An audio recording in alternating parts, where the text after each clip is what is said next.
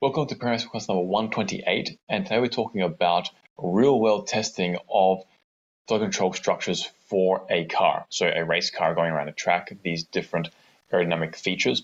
And this is the third and final part of this three-part podcast series.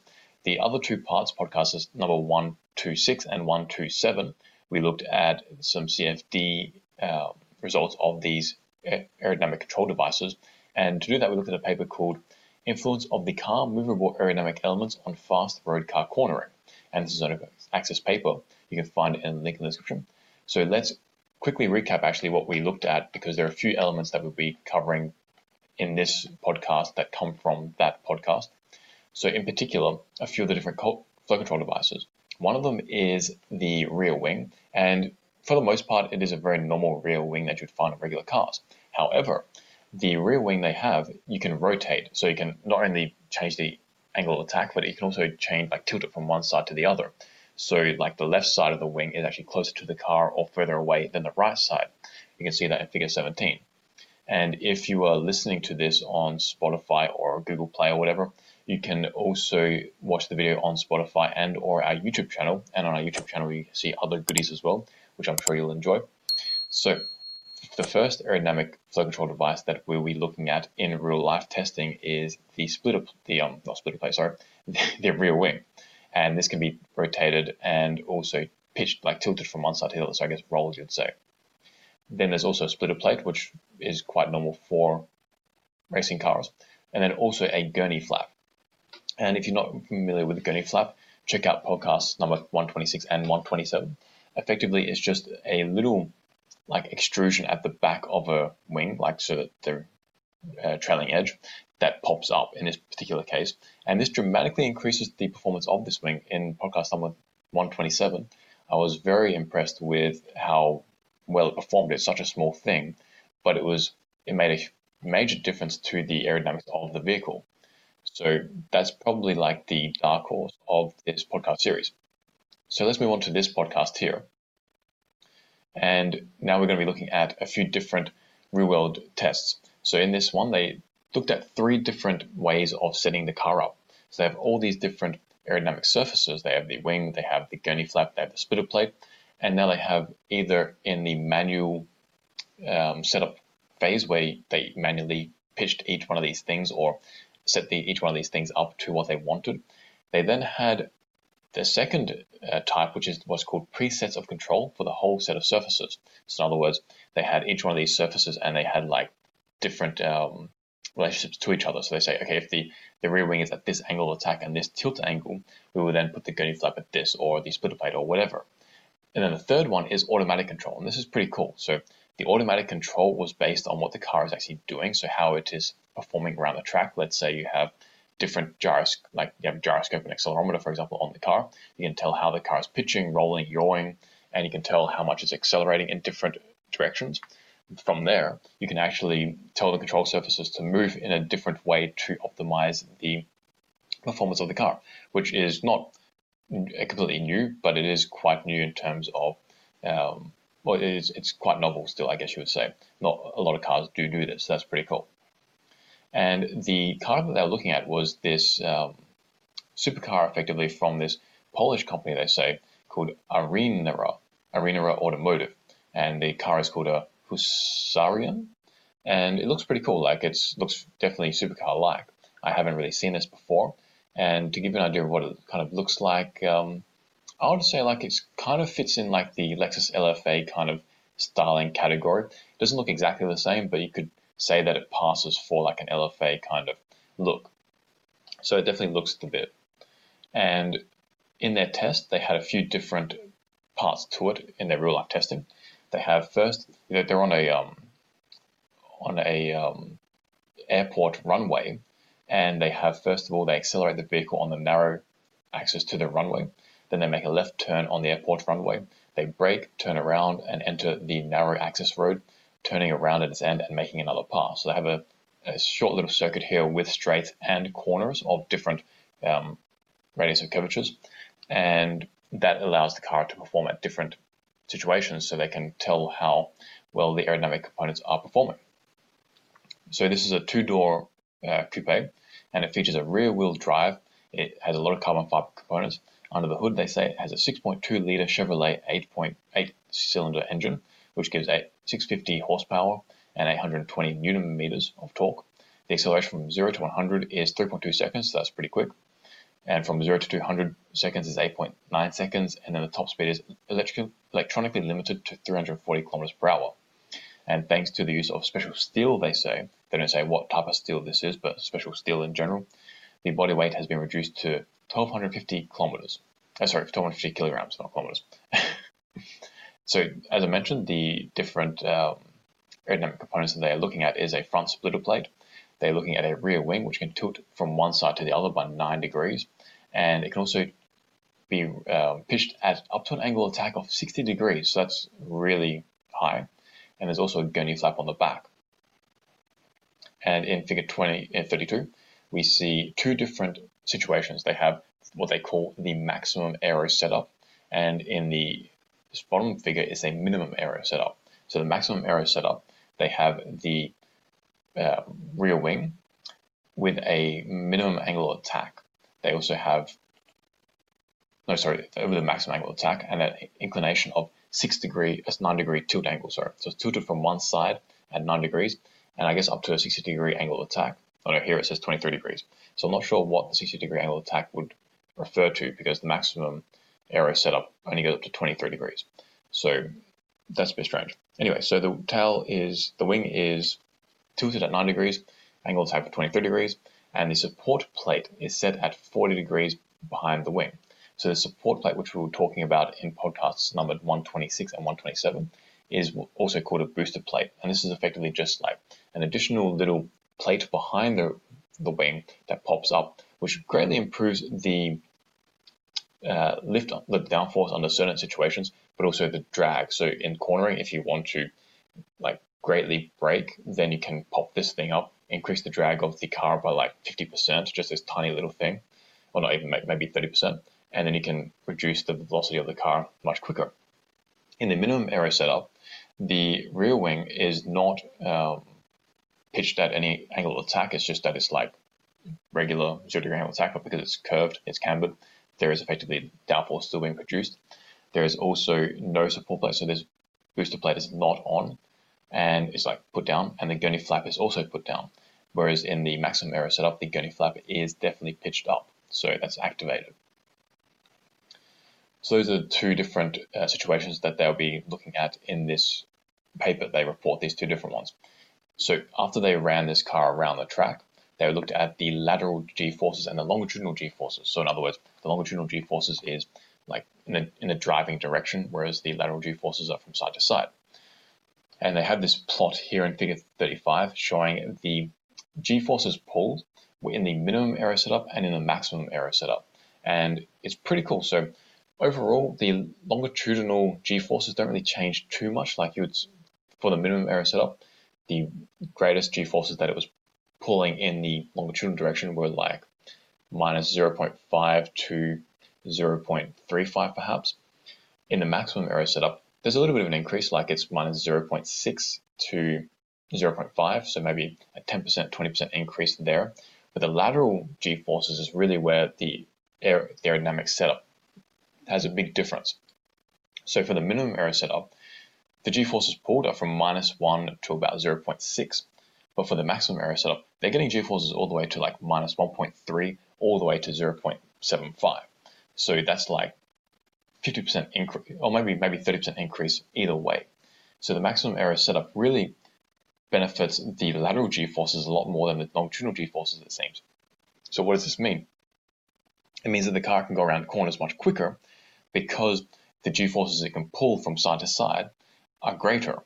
And also the longitudinal g-forces are greater, so it means it can accelerate and brake a little bit quicker, which is to be expected. But the lateral g-forces definitely do seem to be where the these flow devices come into their prime. So that's the general g-forces pulled by the car throughout this uh, test. What about with different velocities? So figure 36, they plot this. So they have a few different aero setups. They have the minimum aero setup, the maximum aero setup, and now the aero setup with only the wing. And with the minimum aero setup, well, first of all, the maximum aero setup allows the car to travel at much greater speeds around corners. We can see that where about the same lateral Gs are pulled, but they are pulled at much higher velocities with this maximum aero setup. So, like with the minimum aero setup, the maximum Gs pulled are like 0.6 perhaps in the lateral direction. With the maximum aero setup, okay, the G forces pulled are much a bit greater, they're about 0.75, but they also are pulled at a much higher velocity at like 23 3 meters per second instead of 19 meters per second.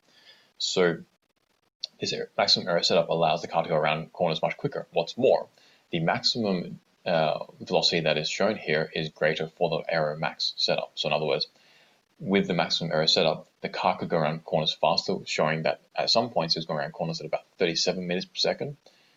Perhaps that's a straight and braking into corners. Whereas for the minimum aero setup, the maximum velocity that this car was able to go at was like 32, 32 meters per second. So like 12, 13% less velocity. With the only the wing though, this is interesting. So with just the wing, the advantages that the entire max aero setup achieved is kind of half. So the maximum, so with just the wing, the performance of the entire car kind of lies between just the minimum aero setup and the maximum aero setup, which is interesting because the wing is only just one part of this entire aerodynamic package. You have not only the wing, the gurney flap, the booster plate, and the splitter plate. So there are four different elements here. And sure, the booster plate and the gurney flap do interact with the rear wing, but still the booster plate by itself you'd think would have quite a big effect, as would the splitter plate. But all of them together really only double the effect of just the wing itself. So, so it's like the wing is making up for half of this advantage that the maximum aero setup is producing. So with just the wing, the velocity that the car could travel at up to was about 34 meters per second, and it was pulling Gs at about 0.7, the maximum lateral Gs. So another thing that should be mentioned is that the braking definitely improved with the Aero Max setup. So the maximum, or I should say, the, the greatest negative lateral Gs pulled was far greater for the max aero setup, so it was like 1.3 perhaps, whereas for the minimum aero setup, the maximum Gs was only uh, minus 1. So again, there's about 30% increase in the lateral Gs that this setup could allow the car to pull. So they say, reading from this graph, the maximum speeds corresponding to the accelerations of the adhesion limits of the tires, the following values are obtained. So what is the adhesion limit of the tire? It just means how fast can you go before you, you lose traction and you spin out, or you lose some sort, or you have some sort of slide slip, like you don't get full traction on the car on the road. So the aerodynamic elements set to the minimum speed of 31.6 meters per second. So this was for the minimum aero setup. They could only achieve this speed of 31.6 meters per second. Using just the wing, the car could get up to 33 meters per second, they say here, which increased the maximum this speed by 4%. Using the wing, the underbody support plate, and the gurney flap, the velocity that this car could now reach was 36 meters per second, which is a 30% increase in the speed relative to the reference speed. So in other words, they said here, the car can travel at 30% faster velocities effectively when you're in the aero max setup compared to the minimum aero setup. And the, the situation described suggests a greater safety of margin can be achieved by activating the moving aerodynamic elements. So it means that you can run the car faster and still have, or at the same speed and have a greater safety, safety margin so you don't spin out as quickly. So in conclusion, let's talk about what we found with all of these podcasts from the different aerodynamic elements to this on on road real life test. The first one is a wing positioned obliquely at the rear of the car responds poorly to the flow asymmetry caused by the vehicle's curved motion, so going around a corner the generated lateral force is less than expected. The aerodynamic downforce is slightly reduced. And this was a big surprise to me as well. So when you have a car going around a corner and you have this rear wing and you tilt it to one side, I would have thought that a lot greater lateral force would be produced than what it was produced. They found that it was like uh, 250 newtons or something for such a massive wing at 9 degree, 9 degree tilt angle. And that resulted in almost no benefit to the car. It was not that much. It's like 25 kilos of side force effectively. And they saw, said here that the aerodynamic downforce was slightly reduced as a result as well. So that's not good. It means that you can't really get as much traction, which would also potentially reduce the speed that you can go around the corner anyway. Second conclusion is that a very effective movable aerodynamic element is the booster plate placed under the wing, improving its flow and aerodynamic characteristics as at high angles of attack. Such a role seems to be fulfilled by the lower wing in the Bugatti Veyron. So this is the booster plate I was talking about how it is not that big a surface, but it definitely increased the drag of the vehicle by like 30% and even the downforce by a considerable amount up to a certain angle of attack. Once you went past that, then problems occurred with the interaction of that and the actual wing itself. So there's a sweet spot there. The third conclusion is that movable aerodynamic elements placed behind the axis of the rear wheels play the role of elements that increase the downforce on the rear wheels, but at the same time reduce the downforce on the front wheels. So in other words, if you put flow control devices at the back of the car, the back of the car is going to get affected. And what this does is it shifts the balance of the car front or back, depending on how much you put and whether you put them at the front or at the back. So this can potentially be good, but if you um, need like a certain stability, like a certain distribution of forces from front axle to rear axle, changing that could then result in instability to the car, which means that the handling reduces, and it means you can't go around corners as fast, and it means that you have a slower time. The fourth conclusion is that the splitter plate under the front part of the body partly balances the car aerodynamically by relieving the pressure on the front axle. The fifth conclusion is that the data contained in works from references 18 and 19 show that the shortest times on racetracks are obtained from front axle, sorry, from rear axle aerodynamic loads within 55 to 70% of the total downforce. So in other words, loading the rear axle more than the front axle will give you better um, times around tracks, generally speaking, than uh, loading the front axle more and that ratio is about 55% to 70%. And movable aerodynamic elements allow dynamic adjustment of this downforce so you can stay in that sweet spot as you go around different corners. Large ranges of rear wheel downforce change allows for aerodynamic balancing of dynamic front wheel loading during sudden braking. So in other words, when you brake suddenly, not only a tendency is for the car to like lurch forward because you're like compressing the suspension on the front. It depends how how stiff the suspension is. But if it's quite soft, and even if it's somewhat hard, you'll still get a little bit of um, like play forward, and that actually lowers the front axle a little bit more, and also changes the effectively the angle of attack of the car. So the car is like tilted forward a little bit, which does change its um, aerodynamic performance a little bit. By having these uh, different aerodynamic components, you can change that and sort of alleviate that in real time. Now, there's obviously a, a limit to that because you have these elements which have their own inertia and you can't really change them instantaneously. They do take time to respond, but that is like with with with um, automation, you can get a pretty decent reaction. The sixth conclusion from these podcasts is that test drives with a test twisted rear wing through a test curve with a radius of 19 meters could be performed at speeds of 30% higher than without it. So in other words, we found just now that with this like body kit kind of thing, you could go around uh, corners 30% faster than without it. So that's pretty sweet. And that's without losing grip as well. The seventh conclusion is the computational results showed that it is difficult to obtain significant aerodynamic downforce for the front axles. The splitter plate located at the front under the body generates downforce, but its magnitude depends on its surface area. And the eighth conclusion is movable aerodynamic elements can change the aerodynamic characteristics of a car within a wide range, but they can be most effective when coupled with a GPS system with a programmed route, which would enable their predictive actuation. So that sort of blends into what I was saying before, where you have um, these aerodynamic elements which you can change, you can like pitch them differently or tilt them or whatever, and it takes time to do that because they have their own inertia.